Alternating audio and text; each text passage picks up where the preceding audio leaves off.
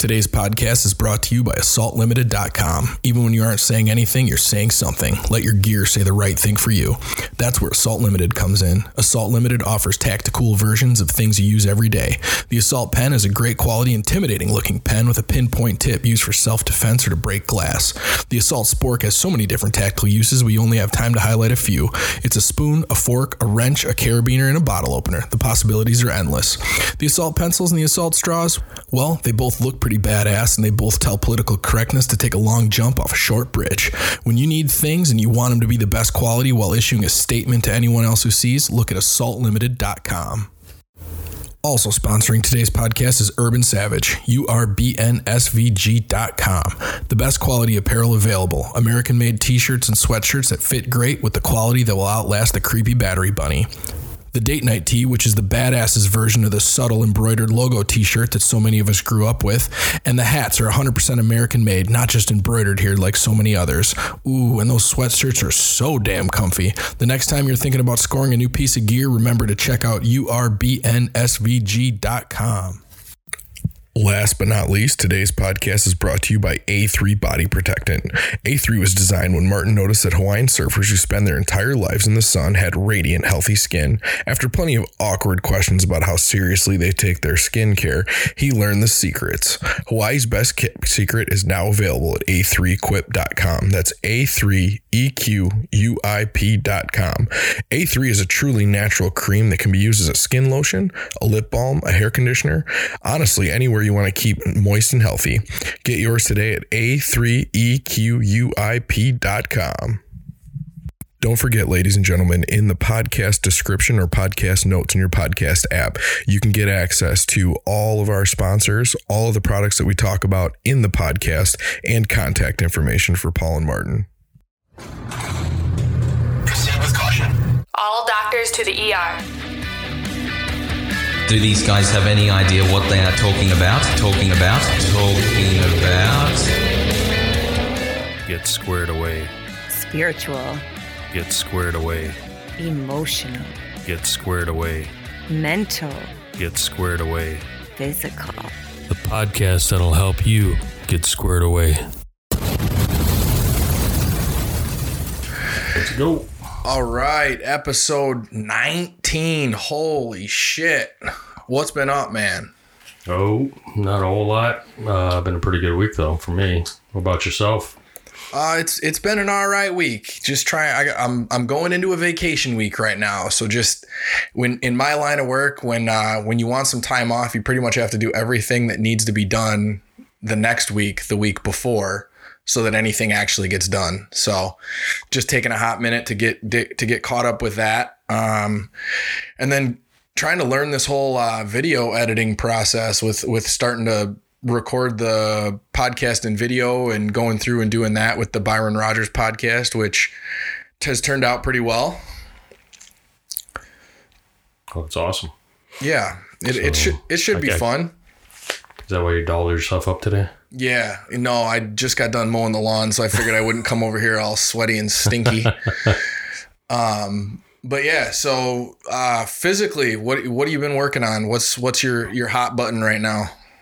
Uh, physically, I've been doing some high volume uh, work, which has really been good for the joints. I'm surprised how well my elbows are doing with the, the hundreds of reps. So literally, I'm hitting 100 reps of like different angles for different body parts, Oh, and uh, you know, you kind of go into this zone, but it feels feels amazing. I mean, you get an awesome pump, and you're actually uh, building some good muscle from it. But you know, I'm itching to get back to a little bit heavy this week, so so you know what's funny? I said we were going to take a shallow dive into five three one two podcasts ago, and then we never did. um, so I think Here you go. with with the physical, we'll we'll we'll hit that right now. So for uh, listeners out there that don't know what a five three one is, basically a, a five three one is a a rep set um, for your workouts where you find a maximum lift. So let's use a bench press for an example. If 315 is your max, your one rep max, you would take on week one, I believe the percentages are like 60% of that for a set of five, and then 70% of that for a set of five, 80% of that for a set of five. Okay. So that's your lift for that day. And then you can do ancillary work and extra stuff after that. You can do pec flies and all the other stuff that comes after that. But that's your main lift for that day is, is the bench press. Um, and then the next week would be your three rep set week. So that is going to be 65, 75, 85%, I believe. No, that doesn't work out. So the first one's 65, 75, 85. The second one is 70%, 80%, 90%. That's what it is. So the second week, you're at 70% of your one rep max, 80% of your one rep max, and 90% of your one rep max for three reps. And then your third week is your heaviest week. So you're going to go, your first set is going to be 75% of your one rep max for five reps. And then your second set is going to be 85% of your one rep max for three reps. And then your last rep is going to be 95% of your one rep max for max effort. If you can do it more than once or one and a half, I mean, clearly when you're at that heavy of a weight, you're going to need a spotter. So you hit your one and then you go from there. And then week four, because it's a four week rotation, is your rest week, which is like 40%, 50%, 60%. And then you just add 10 pounds to upper body lifts, 20 pounds to lower body lifts, and start the rotation over again. So that's that's the the breakdown on a 531 um, after saying I was going to break it down two weeks ago and not doing it. So that's the best way to that I've found to add strength. Um, and you got to add strength to add size. So Yep. Yeah, that's what I hit this morning uh, for squats. I was doing the uh, five three ones, yeah, bunch of fives, bunch of threes, and then hit your ones. yeah. My ones, uh, my ones have been have been hard the last two rounds. I'm getting definitely up to the the max of my body's current ability when when my one reps are like I've tried a few times on some of them and had to come back to them. That kind of sucks. But Well. hit them, they're just tough. Um, so yeah, that's that. That my physical. Um, after talking to Byron last week, it kind of reminded me how much I enjoy intermittent fasting. So um, I have been eating from 11 a.m. till 7 p.m. and those, that's my only eating window. Um, so an eight-hour eating window, which anyone that has gotten into a little bit of the science shows a lot of gains in the gym, a lot of gains for your aesthetic reasons, a lot of gains in your cardio, and just a lot of health benefits with giving your body the other 16 hours a day to kind of digest the food and break it down and then and then process all the other shit that's going on in your body. Yeah, well, that was a great, uh, great conversation last week. I think um, he's kind of helped me uh, kick my ass this week. Um, thinking about a statement he said that his wife told him about his wife uh, telling him that, uh, "What would your young self say to your old self?" Yeah, that was a good one. Slacking. So I thought of that as like, oh man, what would my uh, my twenty year old self tell myself right now? And boom, I was like, all right, I'm gonna get up, make sure I'm hitting those morning workouts and get done. So and actually you know and and i know you're you're a little bit you're a little bit older in the paint than i am but um probably one or two days a week i get a half-ass workout in right and it's like Yeah. it's all right but it's nothing it's nothing awesome and it is I leave there thinking, oh, that kind of fucking sucked. So I've been making sure to kind of kick my own ass and finishing off with with the hard cardio that I that I hate, but then also makes me feel so much fucking better. Yeah. Oh, it's awesome. yeah, I'm kind of doing the same thing where if I sucked it at the gym, I got no excuse. I got a garage that's a gym, so I just have to go out there and slam some out. I don't know if anybody hasn't read David Goggins' book. He's talking about when he was training. Um, I think it was when he was losing all the weight for his training to get into BUD/S, but um, he had a goal to do like a hundred pull-ups or 200 pull-ups before he left the gym, and he quit at like 96 or or 90 90 something. He quit somewhere where it was really close to hitting his fucking goal, and he quit. And he was driving home, and he thought to himself you fucking pussy. And he made himself go back and start over and finish the entire pull up workout again. And just thoughts like that, thinking about stuff like that kind of helps me kick my own ass when I think like, oh, that dude's a fucking animal. Yeah. That's why he's an animal. He wasn't always an animal. Yeah, I mean, here's here's a tangent. Uh, it's you know when I listen to Goggins, it should make yeah it makes me think about it. I have no excuse. You know, there's no excuse if you know you need to be at a certain level. There's no excuse not to get there. Um, and here's an example: is I have, you know, I got pull-up bars, multiple pull-up bars in the garage. I have pull-up bar, those door pull-up bars along the house. And there's no reason for me. I tell myself that every other day I can't be knocking off 100 pull-ups. You know, variations of widths, even the close grips on some of these, you know, fancy door, you know, pull-up bars. But Yeah.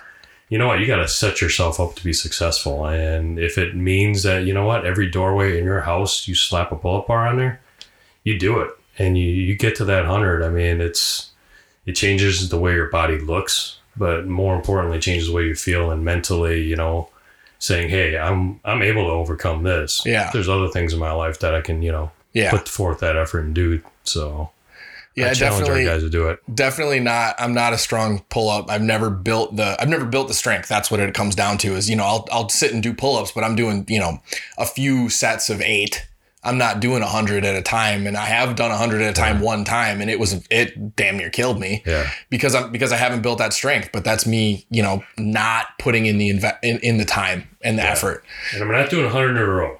yeah yeah yeah So, no, you're uh, doing sets but still Yeah. I mean, I'll hit, I think uh, I'll hit 20 to 22 in the first one. And then I start dropping. Then I'm like 15, 12, 10. And I've been uh, consistent. I'll keep at that 10 all the way to 100. So, That, that- and that's good because like my first set is like 10 so yeah. so you're, you're way ahead of me So, if there's a book you want to read, uh, I think Jesse, Jesse Itzler, he's the guy that owns Atlanta Hawks. He's Okay. the guy who, uh, uh, literally, when Goggins was known as SEAL yeah anonymously, he wrote the book uh, Living with a SEAL. okay and uh, that is in there where Goggins challenges him to get a hundred uh, um, reps of pull-ups in, Yeah. even if it just is one at a time. yeah And that's where you got to start. I mean, you know, I started at like one, I'd get down to one by the time I'd hit like eighty, yeah and you're doing one at a time from eighty to hundred. yeah But you know what? You get better every single time you do it. and it's it's putting in the time and, and embracing the, the the suck because it sucks Yeah, it does like i it's awful yeah, but that's what that's what you got to do to fucking get better yep. so uh, mentally, what what are you working on mentally Uh, mentally, I've actually uh, this week has been really good because I've been getting back into and you know for me it's getting back into the Bible and just doing some deep reading using a concordance. To me, it's like uh, eating a eating a prime rib. I mean, there's just so much juice in that in that huge book that I can you know get a lot out of it, and it's uh yeah, it's easy for me. It's like extra. It's easy for me to say, ah, I'm not going to read that read something a little more entertaining and uh but to get back in that discipline feels so much better for me so but it is entertaining it is Right. there's parts where it's entertaining yeah parts i guess yeah Yeah. Oh, mentally, I my last week, week and a half has been basically doing research for this damn podcast because this is a there's a lot when you start unwrapping stress, which in a second we'll we'll deep di- start our deep dive. But when you start un- unwrapping stress and you start unwrapping the science around stress, and it, dude, there's a lot. Holy shit! I've read a few books, watched a ton of videos, read some boring ass science. Like there, it's it's pretty wild. So we'll get into that in a second. Um, emotional. I personally have been working on trying to manage expectations of people and not not necessarily not necessarily giving up holding people to a certain level but allowing people to be human versus just expecting specific things out of people. Started working with a with another guy who who wanted to lose a bunch of weight. And um started making his meals for him, got him on a meal plan, uh, sent him links to everything to buy for protein bars and shakes and supplements and I'm not really any supplements, but just some some um, what you, some drinks that, that help him because he you know right now is drinking soda and, and vodka cranberry juice. So got him onto some stevia sweetened cranberry drops to put in his water and just some shit like that, that that's going to help him cut some calories. But put it all in this this like straight up email like this is exactly what you have to do like step by step boom boom boom boom boom and then he starts asking questions and i'm like the initial part of me wants to be like, read the fucking email, read the email I sent, right? Yeah. But then I'm like, all right, humans are fallible. I'm fallible. Just work with the guy. Okay, yep, this is the way to do it. Oh, you weren't able to get those protein shakes. That's fine. You can go get these ones. Oh, you bought a, you know, Mars candy bar, protein bar. That's fine for today. It's not, you know, it's just little shit like that where I'm like, I'm like on or off. Like I, I have to be on the fucking plan step by step. And not everybody's like that. So I'm really emotionally trying to work through allowing people to be human. Right. That's just so much we can go on on that one. Right? Yeah. Wow. But it's tough. It's tough because you know where you're at mentally, and then you project that on everyone else. And that's not fair to them, Yeah. but you have to consciously not do that. And that's that takes work.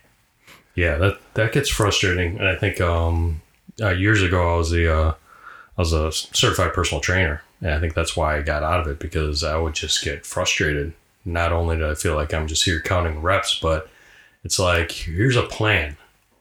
You know, do you want it or not? And I think some people just want to say they're doing something to better themselves, and they're just aimlessly doing it to be you know busy being busy Yeah. and never reach that end goal. And it's just you can't. I don't know. It's hard. I don't have the answers to how to reprogram people's lifestyles. I think it's it's that individuals just gotta want it. So what I'm trying to do is I'm trying to get away from the black and white on and off mentality with other people. With myself, I still know that that's me and that's how I'm going to be always. Yeah, But with other people, trying to get away from the on and off black and white and get more to a mentality of a little bit is better than nothing, a little bit more is better than a little bit, a lot is better than a little bit, right? Yeah. Like progression yeah, progressively investing yourself, progressively investing the effort, progressively investing the time, and then hopefully as you as they start to see more changes and start to see more improvement, they're able to do more and then more and then more and then more and then one day they're like, "Oh shit, I'm pretty much following this step by step and I'm feel great and I look great." yeah. I think that's where it comes. Where people have to decide if they want big results, you have to make big changes. Yeah. I mean, if you want little or a lot of little changes. So yeah, little over- changes like, do over little, yeah, time. little changes over time do add up. yep. So Um, we'll see. He's only a week in, so he's going to be dealing with cramps and shit because he's going from eating, you know, uh, fried chicken from the gas station for lunch every day to like chicken and rice and vegetables every day for lunch. So he'll he'll deal with some cramps because as as your body starts to get rid of all that extra inflammation and all that extra held calories and or held glucose and stuff, and you're in a little bit of a calorie deficit, your mu- it takes your muscles a while to get used to um, the amount of water that they're holding because they're holding a lot less water. Yeah. And that's what I also have to tell people like, just so you know, that first like two to four percent of body weight that you lose is just water. So like don't expect it to go that fast forever. Oh man, that's a big change. Getting out of that deep fried uh, liquid flavor and all that salt that's dumped on there. I mean, don't Yeah. get me wrong, I like a pile of onion rings myself, but it's the after effect. That, And and the thing is, is and, and what I told him and what I've told all the other guys that I've worked with is like you can get back to a point where you can do that once in a while, do that once a week. yeah, you know, but first we need to get everything else fixed. I don't even want them working out right away. I want them concentrating on good sleep and good habits. And then once you build the good habits, you're eating the good food, then you can start working out. yeah, Then you can worry about all of that. But don't worry about that right now because as your body adjusts to being in a calorie deficit, you're going to be fucking tired. yeah, So get used to that first. yeah. Um, I mean, for me emotionally this week, uh, it started out kind of tough, and oh, I I don't know if we're gonna get into that um, in our podcast today. So I mean, you know, PTSD is a something that lingers. You know, I felt like I've overcome you know ninety some percent of it over the years, and you know, sometimes it comes back. I mean, those are experiences in life that you know you're in it, and it touches you back pretty hard. And uh, you know, seeing a buddy of mine that lives not too far now, um, he's been to the VA and man, he got the Ziploc bag of goodies and he's just been a zombie. He's not even the same person anymore. Um, he's been cleaning up afterwards, but you can just tell he's not himself anymore. I don't know that he'll ever be. I mean, it just seems like he's just chemically not there. Um, but it's good to see. I mean, he's up, he's moving around, he's he's working out. You know, definitely a whole different person. Um, but for me, mentally, it's just uh, yeah, it affects how you sleep. You know, sometimes you things come back in your mind at night, and I think the um, the emotional ups that's really helped is uh, I reach out, you know, to my mom. It's kind of cool because it's a good story where I haven't seen my mom for since I was six or seven, and then I went to visit her, saw her for the first time a couple years ago, and just having conversations with her. Um, it's you know maybe for me it's just because there's so many years I you know didn't have a mother, and with her it's just having little conversations are just sends my emotions like through the roof. It's like this, you know, watching your fuel cell get recharged, and uh, just talking about when I was a, little kid, and uh, and just saying, yeah, you know, you know, I love you, mom, and she loves you back. It's just crazy. So I don't know how to explain all that, No, but I, just I- uh, and I, I think, I think a lot of what you're probably experiencing is what a lot of people experience by going to a therapist. Is you're talking about stuff with someone that does not have any skin in the game, right? Like, it's not someone that you're going to see every day. It's not someone. I mean, a mother's love is very much like uh, what's the word for it, where where it has no like boundaries, right? Like it's un whatever. I can't fucking words are hard. Um, I haven't eaten yet today, so.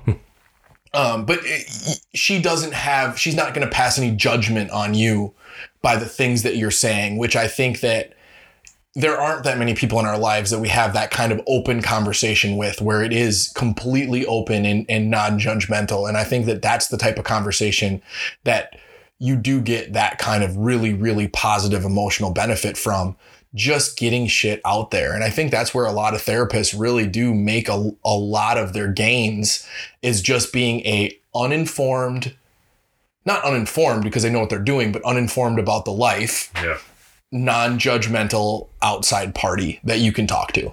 yeah. And there's just that, that added, uh, you know, that mother's love is just, uh, it's phenomenal. Unconditional. they're- they're- that was the word. Yeah, and there's just something about you know calling somebody your mom. Yeah. You know, mom. Yeah. Yeah, that I just can't explain, but it's just the uh, coolest thing in the world. But Yeah, and expect it's awesome that you appreciate that so much. Probably even more because you didn't have it for so long, right? Like, yeah, yeah. I used to, you know, and for our listeners, I mean, yeah, there's little things that you do when you struggle that maybe you don't tell people, but man, I, I struggled for many years, and I remember going to just going to a mall, not to shop, but to sit on one of those benches and watch all these mothers with their little kids, and I was just like, I would just observe it.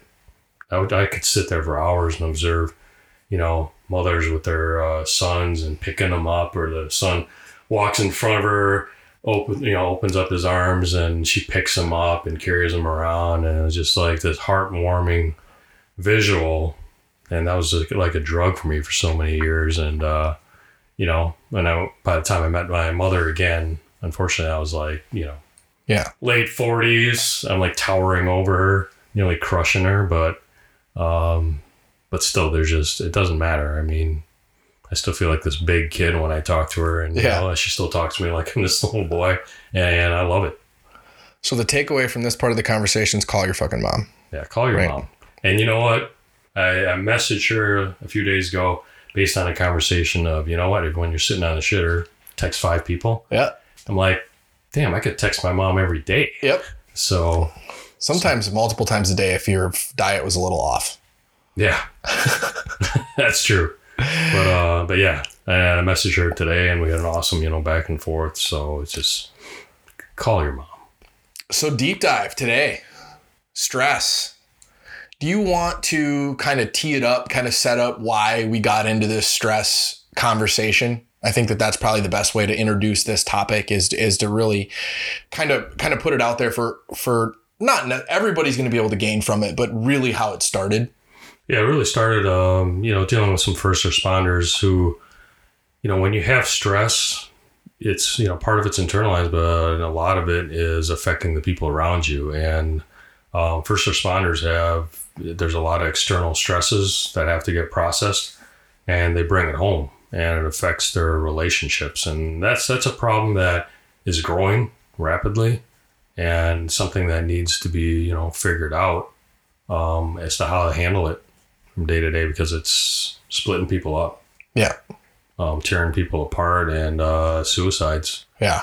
You know, I've spoken to groups um, on suicides that are happening at all levels, all ages, all kinds of uh, demographics. So it's how do we deal with that? How much does PTSD play in that? Um, you know, I hate using that word because it's just become such a label for everything. It, it, it is, but it also makes sense, right? Like if you go through something that's extreme and then you feel emotions of that later with memories, that is PTSD. Like it, it is, it happens, and there's different levels of it, but I think everybody has a little bit of it as you Right. go through experiences. If you don't, if you never went through any experiences, you never have it, but you also wouldn't be a fucking human being, Yeah. right? Like you would just be a blob sitting on a couch, like, "Ah."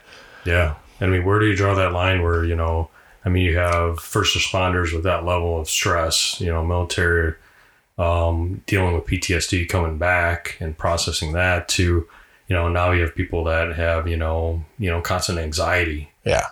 you know, at what point, you know, do these people need help or is it a discipline issue? Is it a chemical issue? I mean, there's a lot of variables. There is thing. a lot of variables and and and I think one of the issues here with this podcast is going to be to try to give high spot suggestions that have an overarching ability to help without getting into the detailed specifics because everybody's case is going to be so much different.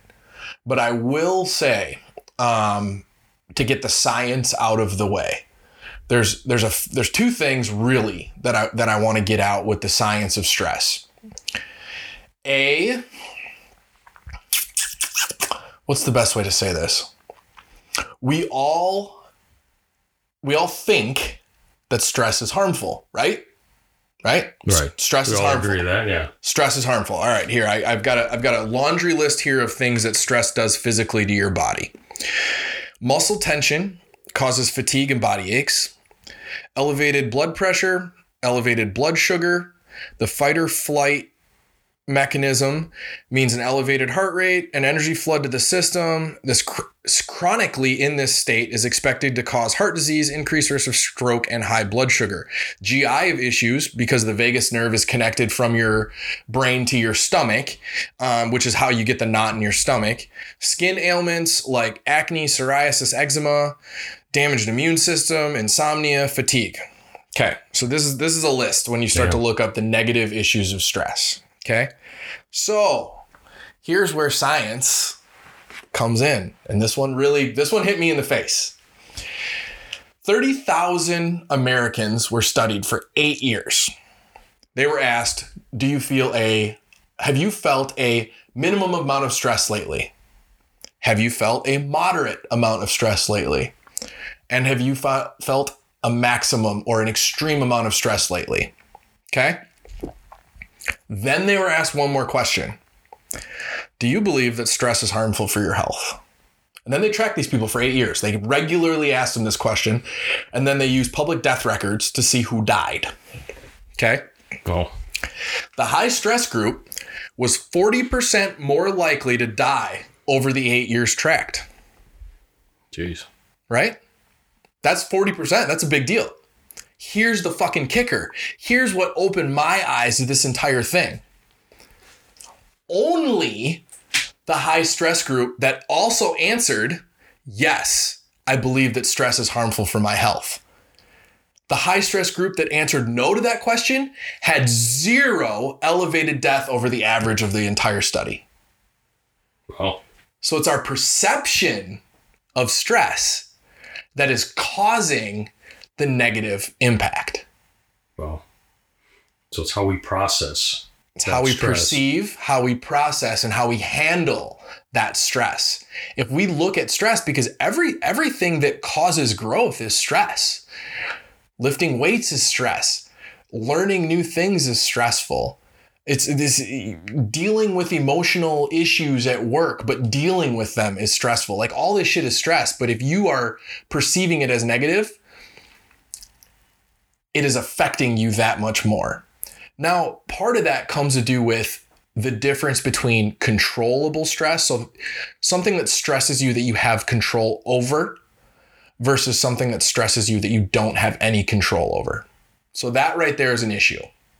If if if something is is stressing you but you have the ability to adapt or to change or to improve or even perceive the ability, right? So I'll use myself for an example.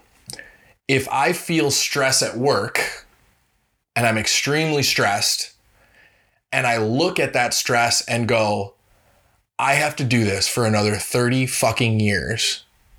I can't do anything about it because this stress is part of why they pay me, right? That's negative. But if I change my perception on that stress to, I get paid this much more than the average individual because I deal with this shit. If I don't want to deal with it, I can go get a non stressful job and make fucking 20 bucks an hour and I'll be fine. My family will Right. still live. But if I change that perception, it changes how the stress physically affects my body. It allows my muscles to relax the tension. And it changes it from the way that the woman that I heard explain, and it changes it in an, in an MRI, a functional MRI.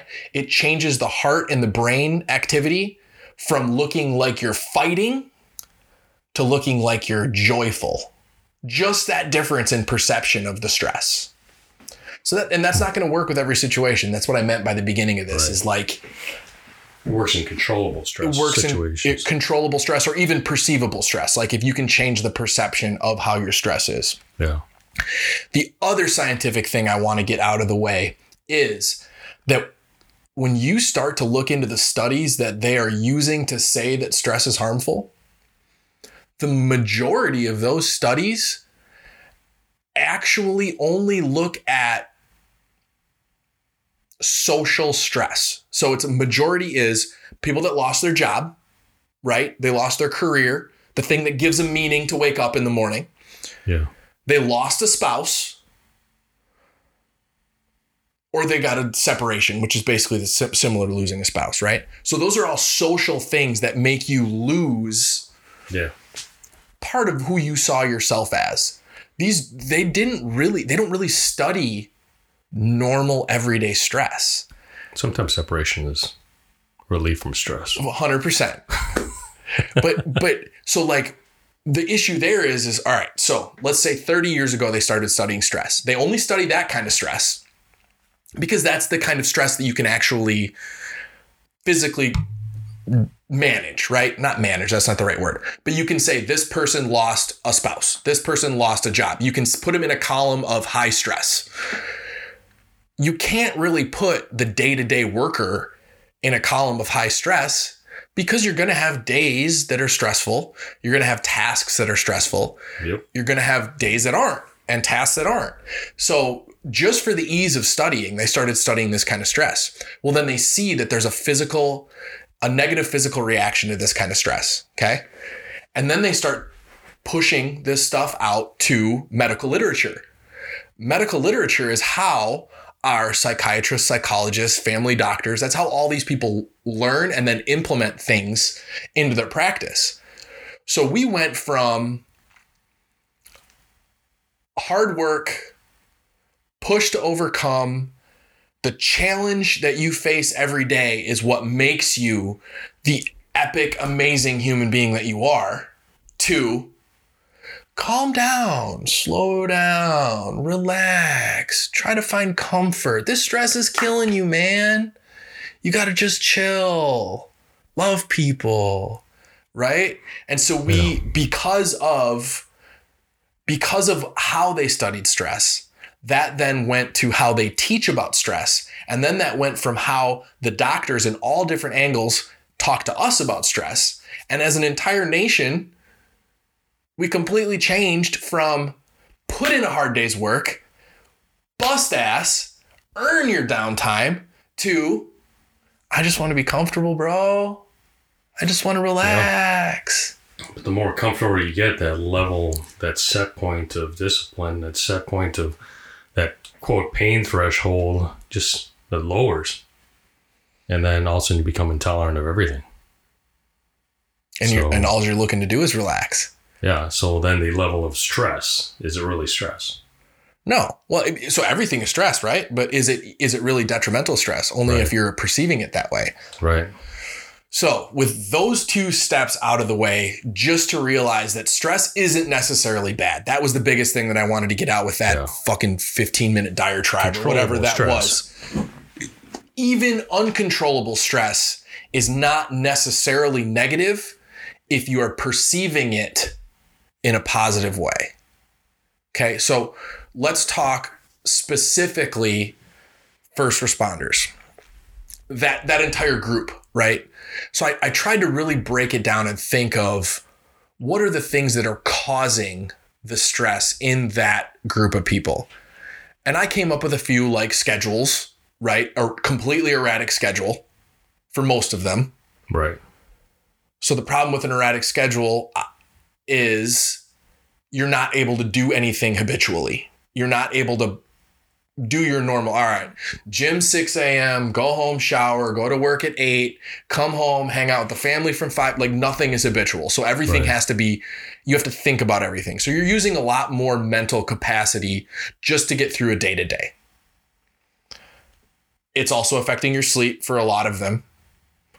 The lack of sleep drastically affects your your ability to process stuff the next day. So it's it's kind of a, a catch twenty two or or a rolling circle, right? Right. Um, what else do you think causes stress specifically in that group?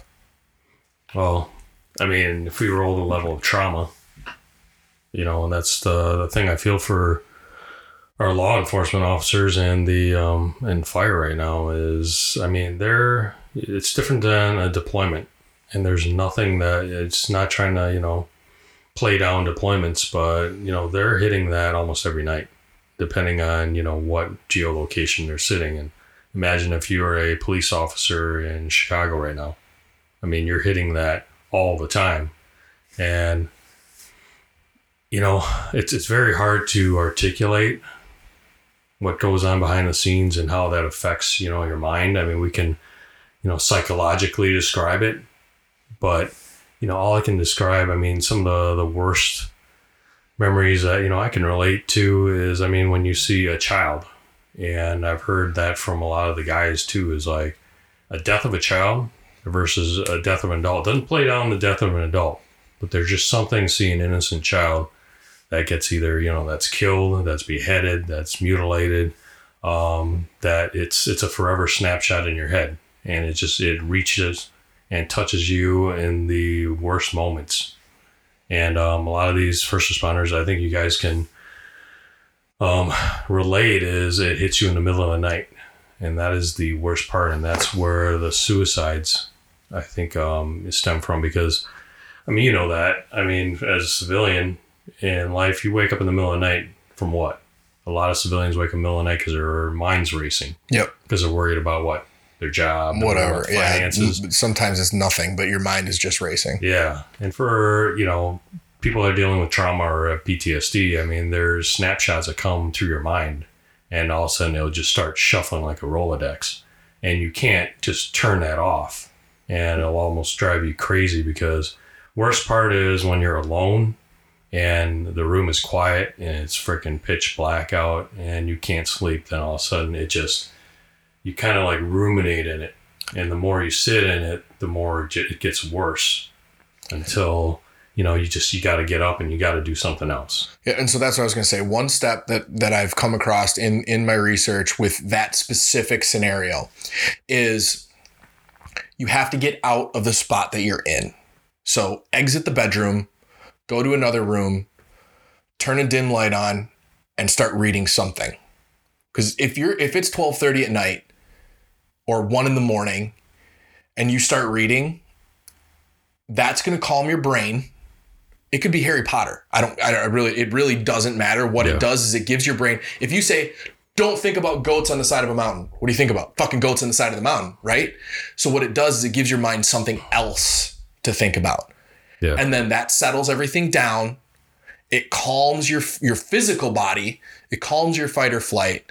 It lets your hormones kind of go back to where they need to be to be at a zero point, and then it, you start to get tired again.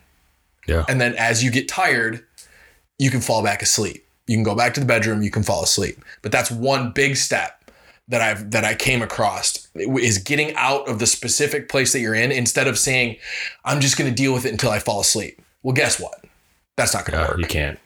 It just yeah, it gets worse, and before you know it, I mean, I've sat there and laid there nights, and it's like hours, literally. I mean, you wake up at two in the morning, and you lay there till five five thirty, and finally you're just, you know what? I just got to get up. And by that time, your your whole day is just shot. So maybe maybe after listening to this podcast, setting setting up a, a all right, if I'm up for more than a half an hour, I'm gonna go do that. I'm gonna get. I'm gonna. I've, I've got a book next to the you know, next to the end table in the living room. I'm gonna get up. I'm gonna turn a light. You don't turn a fucking bright ass light on. That's just gonna wake you up more. I'm gonna turn a light reading light on, and I'm gonna read you know this specific non you know descript whatever book that's gonna take my mind off of it. Yeah, And I don't know about you, but if I'm reading at one in the morning, I'm gonna get tired, no matter what my mind was doing. I might it might not be for a chapter or two, but I'm gonna get tired. Right. And I think that's yeah, that's one definitely healthy option. I know blue light is an issue, but you know, I've, I've learned also I'll get up and I'll do work or I'll pay a couple bills. And for some reason, by paying those couple of bills, I feel like, oh, you know, I've accomplished You something. accomplish something. You kind of like simmer down and then you go to bed and I fall asleep again. Yeah. Um, you know, for those, I mean, Don't get up and sit on your fucking phone. No, That isn't gonna help anything. no. I, I've gotten up and played Brawl Stars and realized that that's not a. Yeah, that's not that doesn't help, does it? Also, my heart rate goes up and Yeah. I'm ready to like reach out and, you Yeah. know, knock knock that person's ass out. That's Some uh, fucking from, seven from some seven year old that's that has been up all night is legitimately just talking shit, and you're like, ah, Yeah, everybody on the other side of the world, they're playing at that time, and you're just yeah, you just want to reach out and crush somebody. But you know, for those uh, first responders, I mean, if you have if you have spouses, you know, have them listen um, to what we're talking about because that seems to be a big gap right now, and that seems to be a big gap that you know I'm talking with some people with is if that spouse doesn't understand. You know, there has to be a point where you got to be able to sit down, like we talk about in a relationship yep, you know, you have to be, be able to trust and communicate because they need to know what's going on at night because you know what? They could be the best solution for that. I mean, if, if you're married to somebody, known to somebody that is, that has that stress, has that PTSD, you know, realize that, you know what? It could be two in the morning. Um, it makes a huge difference if you get up with them. It's so comforting. Um, but yeah, if, if you just ignore it, I mean, it's just, you're just bottling it up to you know, explode at a different time. yeah. The communication is so important. Yeah. Another another thing that I think that comes with that entire group of people more than the average human being, but it still it covers everybody, is the lack of appreciation. Right? Like that's getting worse and worse and worse with especially police, but police, fire, Oh yeah, anybody in that in that level is like the lack of appreciation and I, I, the perception of your of your meaning in your work right like and this is where it comes to kind of help um to help the everyday the everyday person even if like let's say you're an everyday line worker right and you feel feel stressed as shit because you're dealing with a difficult boss or whatever if you are able to find the meaning in that work, and I don't necessarily mean the meaning of putting the widget together, I mean the meaning of why are you there? Why are you there? What are you there for? Yes, you're there to put a widget together, but that's not really what you're there for. You don't wake up every day and go, I'm ready to put a widget together. You are there to provide for your family. You are there to put food in your kid's mouth. You're there to keep a roof over their head. If you are a police or a fire, you are there to your meaning is so much easier to find. You're there to save people. You are there to protect people and serve the community. And if you are constantly reminding yourself of your meaning in your work, even if you're the, the guy putting the widget together, that's a little bit different, like I said, because your meaning is more personal and helping your family, saving money for your kids' future, whatever, wherever, whatever gets you motivated and inspired. It's so much easier to deal with the negatives that come along with it because the negatives are just why they're paying you to be there.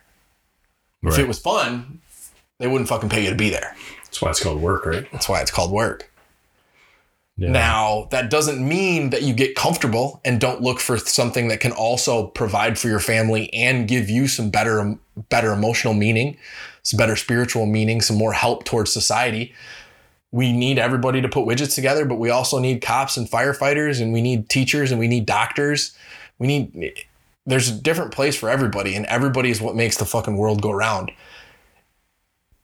It doesn't necessarily mean that you need to make $250,000 a year because the science has already shown that over around $70,000 a year, you always settle back to your regular level of happiness when you're comfortable. When you are at a when you're at a comfortable place where you're not worried about how you're going to put food in your kid's mouth and how you're going to pay bills, then after that, you settle right back to where your happiness level was. And that science Yeah. is pretty dead on. Like they've, they've studied that for a while. Yeah. No, I mean, as we talk about stress and you talk about, you know, the people in, in service, you're talking about the doctors and nurses and police officers and, and fire department. Um, I remember veterans and guys that are deployed out. And I remember, um, you know, for those who know, you guys that know uh, Chris Kyle, there's something that he said that I think, you know, when the American Sniper movie, his actions alluded to.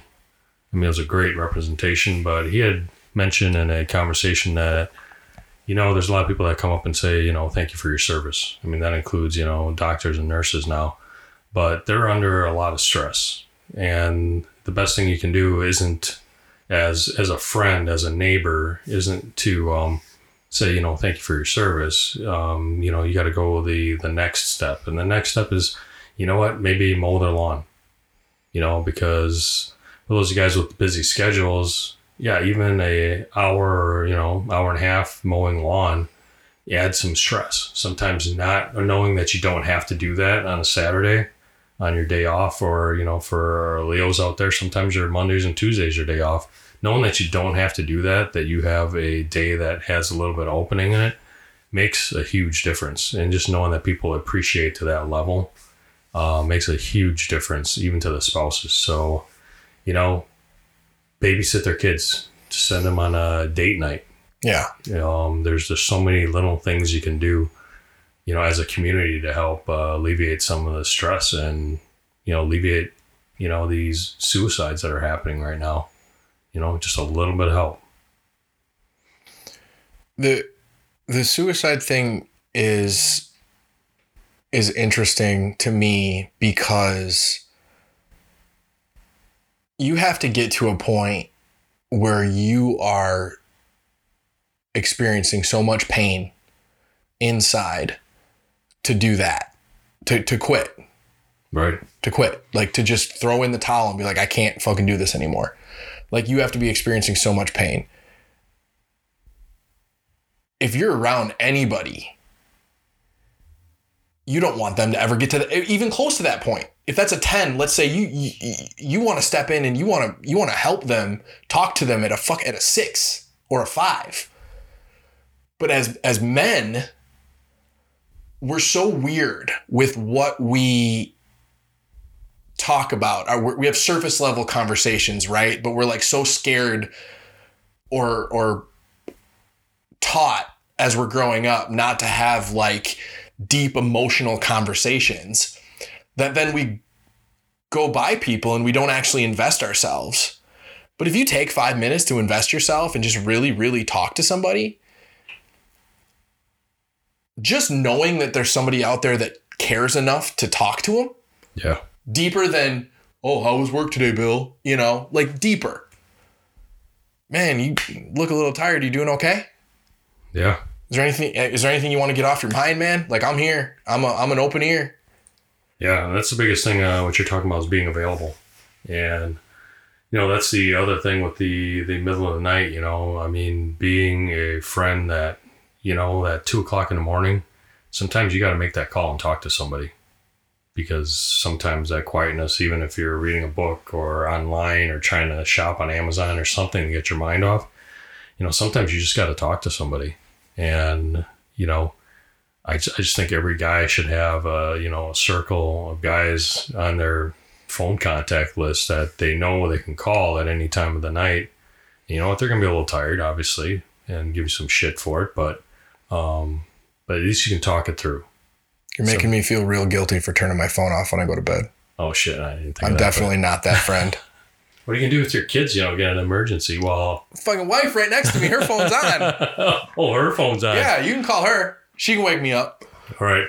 Post your number at the uh, podcast. Call, yeah, right. Call Paul's Yeah, wife. That seems like a great idea, doesn't it? But uh, Um, but no, I agree. I agree. And it's just we're, we're so fucking scared to talk about emotions with other men. So it's so dumb. Who gives a shit? yeah.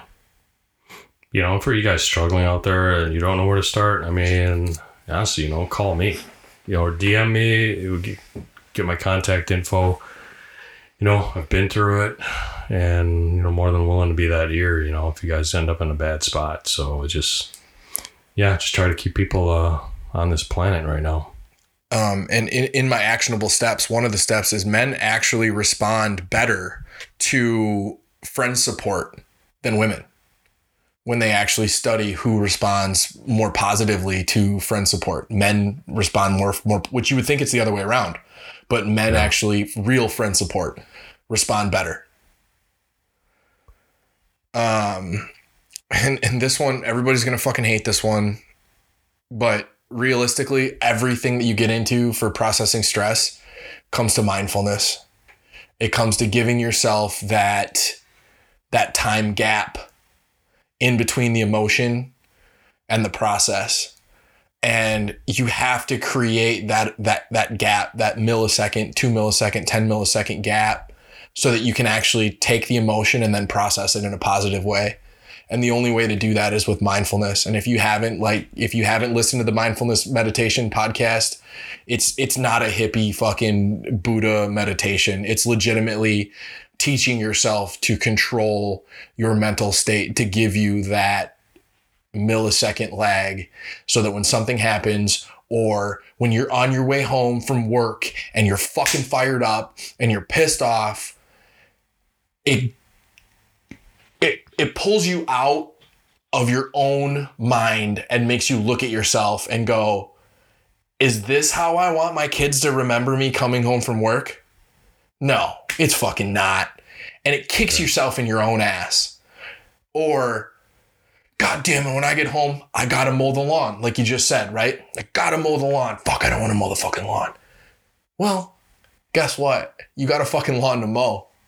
You don't live in a fucking you don't you don't live in a, a 20 per 20 apartment shitty complex with no lawn to mow where you your kids have a yard to play in Yeah. Change the perception but the only way you can change the perception is with mindfulness. And you have to practice mindfulness. That's an exercise. That's a fucking bicep curl. It's a bench press. You have to pr- practice mindfulness to build up that gap for you to actually be able to change how you perceive things. No, I mean, I definitely agree with that. I mean, you have to, you control that situation, you know, um, especially when it's a, a controllable uh, stress. Yeah. And and even if it's uncontrollable stress, you control how you perceive that stress. Right? Like difficult people at work. Everybody deals with that, right? Everybody oh, deals yeah. with difficult people. Like Yeah. we, we all have them. It, it, they're they're just they're the downers. They're the negative. They're the they're the person that that drains the fucking energy out of the room when they come in. And we all know those people. If you don't know those people, you're the fucking person. So look in the mirror. But right, like that's an uncontrollable stressor. It is Yeah. and and if you're if you're working every single day and eight hours of your day is dealing with that fucking person maybe they're maybe they're your boss right that's i know somebody really close to me that's in that situation it's me it's me Um, That they're your mind sucks. yes, Suck and they're your boss. you. And they're your boss. Um, what you can control is how you perceive that person. And if you go from, if you go from, I hate that person, I don't even want to see them in a day, to, I feel really bad for that person because they're that damaged that they're in that negative of a mood all the time. They don't know how to emotionally control themselves. I'm sure they hate their lives because nobody wants to be around them. It doesn't it doesn't change anything. But what it does change is how you perceive that person. And when it changes how you perceive that person, it makes it a lot easier to deal with their bullshit. Yeah. Because something caused them to be like that. If you're in a situation, yeah, that you cannot avoid them. Yeah. Otherwise, yeah, I'm for avoid toxic people like the plague. 100%. But realistically, sometimes that's just not realistic, Right. right? It's just not. You, you want it to be, Yeah. but sometimes it's not. And if it's not, everybody was a little baby once. That one helps me a lot. Everybody was an innocent little baby, bald headed, spitting up, shitting in their pants little baby. And then, Somewhere along the line, they got fucked up. and then somewhere along the line, they got really fucked up. Yeah. You know, it's yeah. There's nothing more energizing. There's just uh, there's a handful of people that you know that just being around them makes your freaking day. Yeah. And uh, yeah, you know, you just need more of those people. More of those people try to be the try to be that that person. Yeah. You know what? You know what people love. I was talking to my kid. This is totally off stre- off stress topic, kind of, but to be that to be that person. No, people like to talk about themselves. People like to tell you about themselves. Ask them. Asking questions. Ask everybody questions. Be be truly interested in people. What makes them tick? What makes them what makes them think? What what why do they do the things they do in the weekend? What do they like to do on the weekend? Just talk Yeah. to people. Yep.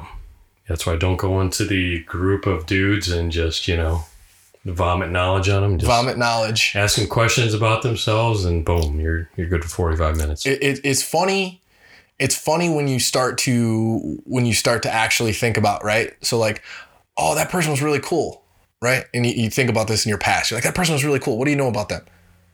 I don't know. What do i know about them? I just talk they just asked about me the whole time and that's why i think they were cool right? Like that that it's a big it's a big positive like a like a, a big personality person a, a, a, a- big you know ever knowing ceo not a douchebag but like the really the guy that everybody wants to be around. Like he's not the fucking he's not the the quarterback that talks about himself all the time.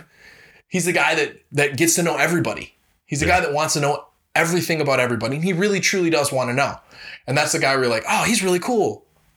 Yeah, that's why. That's why. Is that why they in the gym? There's always the uh, the massive dude, and then they got you know basically uh, the little uh, little munchkin tagging along, trying to you know just lift the bar. Is that just to make that one dude feel better? Is it? No, I don't know what the fuck that dude's doing. He just he's trying to look, he's trying to get bigger by osmosis. Oh, okay. Remember, like Garfield used to sleep with the books under his pillow so he could get Oh, smarter, by smarter. osmosis. I don't know. I just see enough memes of those. yeah, right. Yeah.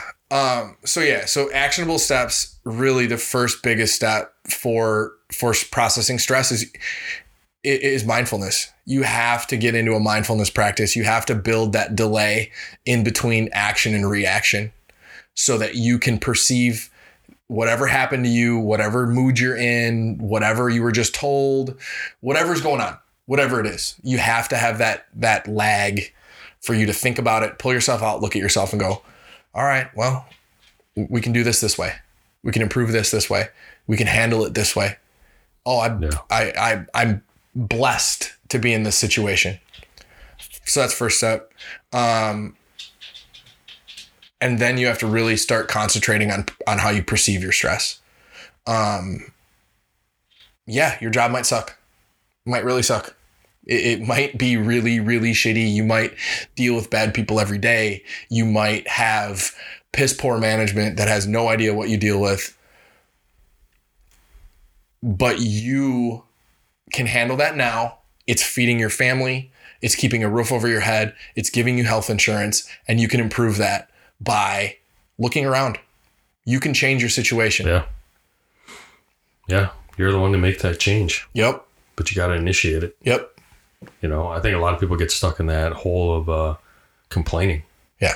You know, and sometimes some people just have to find something to complain about. You know, and that's that negative person that you're talking about. Yeah. So, you know, you're in control of that. Yep. That's what I heard. I think with uh, I was listening to some diet blurb. I think on YouTube this week. It's like uh, the comedian saying, "Hey, that uh, guess what? I didn't put that cookie in your mouth, so you know you're the product of the decisions you make." Yeah. Um, find your group, right? Like you talked about. Have people that you go to. Have somebody build the relationships with with friends, especially men out there. Build the relationships with friends where you can have those conversations. Because if if you and I are, are, are acquaintances, right, and and we know each other from the gym, we've never really hung out outside the gym, and you call me and you start spilling your emotional guts to me, I'm gonna listen. I am, and I'm gonna try to help you out. But it's gonna be a lot less awkward if we had a relationship built before that happens. Right. So build those relationships. Ask people to go grab a coffee, go grab a drink. Yeah. Hey, what'd you do this weekend? Oh, that's fun. Yeah, let, let me know next time. Next time you go hiking, let me know. I'll come with. yeah. I've never fished before, but fuck, I'll try it. Yeah. I mean, even if you don't know the guys uh, that well, I mean, it's it's use the squared away uh, infrastructure. I mean, literally, it's just a text or a call saying, "Hey, buddy, you squared away." Yeah, And then uh, if they don't know what it is, then hey, we've got the, gives you something to talk about. That's right. Um, and teach your body to stress better. So we haven't touched, no matter how much we talk about fucking gym and nutrition in this fucking podcast, we haven't touched on that with stress at all. And I think that it It's great stress relief. I think we need to. We really do. Because the difference this is this is how I'm gonna explain it, right? All right. This is this is an over 18 podcast anyway, so I can use this explanation. Oh. Oh. Men, think about this right now. Just think about it. Put yourself in this situation. You are having intercourse. What are what are you willing to do? If you're you're in that, you're you're rocked up, you're ready to go, you are heated up. You're basically willing to do about fucking anything. You got a few limits, but you're you're like, yeah, whatever you want, fucking strawberries out of your ear holes. I don't care, babe. Let's go. Right? And then you finish the f- speed in which your mindset changes is faster than anything in the fucking world. Because the minute that those hormones change, your mind goes to totally different places, Yeah. right? Like it that's the best way to explain this is is Yeah. that extreme mindset change. All right, what causes that extreme mindset change is hormones. You you had a bunch of elevated sexual hormones, you ejaculated, those elevated sexual hormones go through the floor and you're back to a, a, a level place. My explanation of that comes to this. You are pissed off. You're angry. You've had an awful day. Okay? You can go home. You can try to deal with it. You can be a dick. You can probably damage relationships in your household. Or you can get 15 minutes of extreme exertion. I don't care what it is. It's sprints, it's swimming, it's an exercise bike, it's burpees, it's jumping rope. It needs to be extreme. Just going to the gym and doing bicep curls and some bench presses and sitting on a bench doesn't it's not going to affect this. But I'm talking extreme exertion. I told you this morning I had to do cardio, right? I had to do cardio because if I don't do cardio, I'm a fucking cranky asshole for the day. So what did I do? I fucking rode 200 calories and then I sprinted on stairs for 15 minutes. And you know what I felt like after I left there? Like I was just floating on a cloud. right? Yeah. ha- extreme exertion will use up all those hormones the same way that sex does. And then all those hormones go back to a level state and you look at the sky and you go, "All right, I'll be all right." And then you can go home. I'm not. I, I, you don't need an hour. I don't need a fucking hour of your time at all. I need 15 minutes, but it's not a pussy 15 minutes. It's 15 minutes hard. 15 minutes hard in the paint where you're on the ground going, all right, all right, all right, I'm good. and then give yourself five minutes after that, and you're fucking set. Surprised you went there because I thought you were actually cutting off and saying 15 minutes. You gotta, you know, basically. No, no, you can do that too. You can do that too. I don't. I, I've never. like, where's this going? I don't think I've ever used that for specific stress relief. I don't think. You don't think? No, I don't think so. I don't think I've been like, oh, I'm fucking angry. I gotta do this. No, no, definitely not. Better go test it out. Yeah, right. Confirm next Well, time. then I got pissed off. I gotta get pissed off first. But, um, but no, for real, like that extreme physical exertion. Mm-hmm. And for everybody, that extreme is going to be different. For somebody, it might be running balls to the walls for fucking 15 minutes. For somebody, it might legitimately be 50 burpees, right? But 50 burpees, you'll feel it. You'll feel it after about 20. You're like, oh my God, these suck. Yeah. No, I hear you. And right when you think you're going to quit, go 10% further. Yep. That will help you deal with any extremely stressful situation. Yeah. The other thing is nutrition. Because it, go back two or three podcasts ago, four maybe. I don't even I don't even know where we're at now. But the link between inflammation and anxiety and inflammation and depression. And if you can hack your diet to reduce your inflammation as much as possible, you are going to deal with a lot less anxiety. You're going to deal with a lot less depression. You're going to deal with a lot less mood swings. Yeah. Well, the benefits of eating eating healthy is uh, phenomenal. Yeah.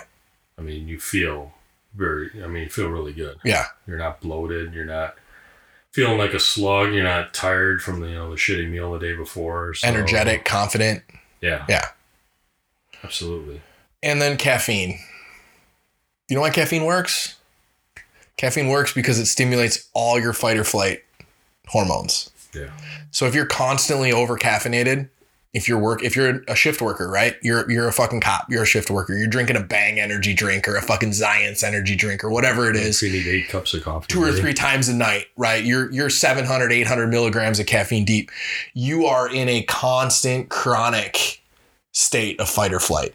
Yeah. That's damaging to your body. Plus, caffeine and uh, alcohol uh, does damage your testosterone. Yeah. Brings your test levels down. Yep.